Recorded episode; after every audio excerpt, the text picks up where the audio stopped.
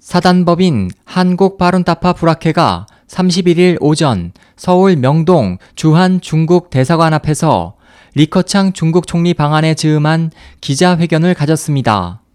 이날 행사에서 오세열 학회 대변인은 성명서를 통해 심신수련법 파롱공이 1992년 중국에서 처음 시작된 정황과 1999년부터 당시 국가 주석이었던 장점인이 파룬공을 탄압한 이유와 상황을 먼저 소개했습니다.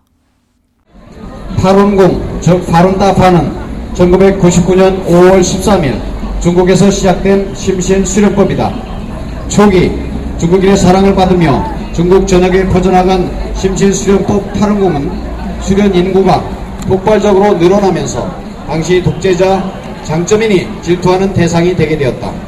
의지를 상실한 장점인은 중공중앙 상무위원 전원의 반대에도 불구하고 파룬공에 대한 박해를 강행하였다. 중국 법률을 위배하여 파룬공 탄압 전문 비밀 경찰인 610 사무실을 조직하고 무소불위의 권한을 부여하면서 파룬공을 소멸시키기 위해 모든 방법을 다 사용하도록 허락하였다. 610 요원이 파룬공 수련을 포기하도록 강요하면서 고문하는 중에 사망한 수련생 숫자만 약 4천 명에 이르지만 610 요원들에게는 어떤 책임도 묻지 않았다.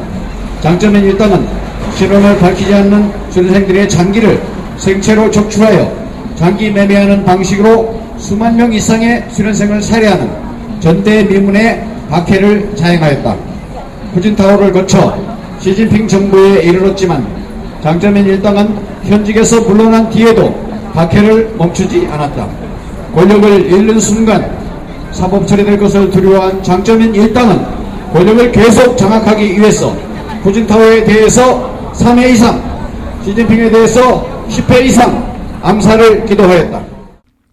학회 측은 중화 5천년의 유구한 문화를 간직한 중국이 공산당 집권 이래 중공의 거짓과 폭력에 시달려 전통 문화가 말살되고 중국인의 인간성과 도덕도 매몰되고 파탄됐다면서 선량한 파룬공 수련자에 대한 장점인의 탄압으로 중국 사회 전반의 도덕과 정의가 상실됐다고 지적했습니다. 오세열 대변인은 지난 22일자 베이징 청년보 일면 톱 기사인 다수 당원이 중앙 규율위를 엄중하게 위반한 당 조직은 해산한다를 인용해 국내에서 한국 경찰이나 정부 공무원들에게 파룬궁을 음해하고 파룬궁의 각종 활동을 방해해온 중국 대사 관원들에게 다음과 같이 촉구했습니다. 지난 16년 동안 중국 대사 관원들은 한국 경찰이나 정부 공무원들에게 파룬궁을 테러단체인 양 음해하고 왜곡 선전해 왔다. 이런 공산당식 기만 전술에 속은 극소수 경찰과 공직자들이 파룬궁 내용을 잘못 보고함으로써 한국 정부의 고위층 인사들이 아직도 파룬궁을 기습 시인하는 문제의 단체로 인식하고 있는 것은 매우 안타까운 일이다. 그러나 이제 한국에서는 그러한 공산당식 전술 전략이 통하지 않는다는 점을 중국 대사관원들은 명심해야 한다.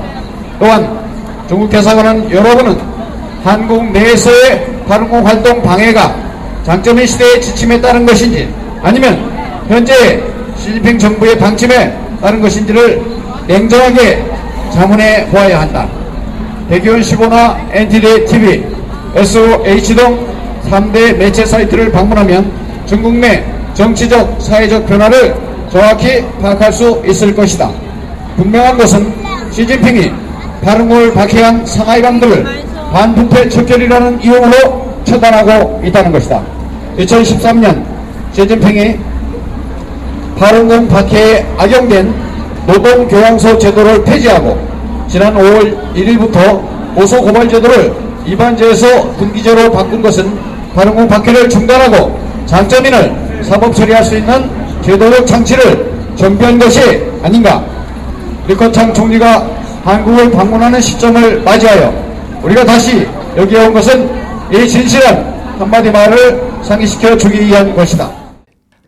학회 관계자들과 다수의 파룬궁 수련자들이 참석해 약 1시간 반 동안 진행된 이날 행사는 식전 연공 시범, 파룬궁 소개 및 중국에서의 탄압 현황, 성명서 발표, 중국 대사관의 서한 전달 등의 순서로 진행됐습니다. 행사가 진행되는 동안 시민들과 많은 중국인들은 학회의 발언과 펼쳐진 안내 문구 등을 주시하며 많은 관심을 나타냈습니다. SOH 희망지성 국제방송 홍승일이었습니다.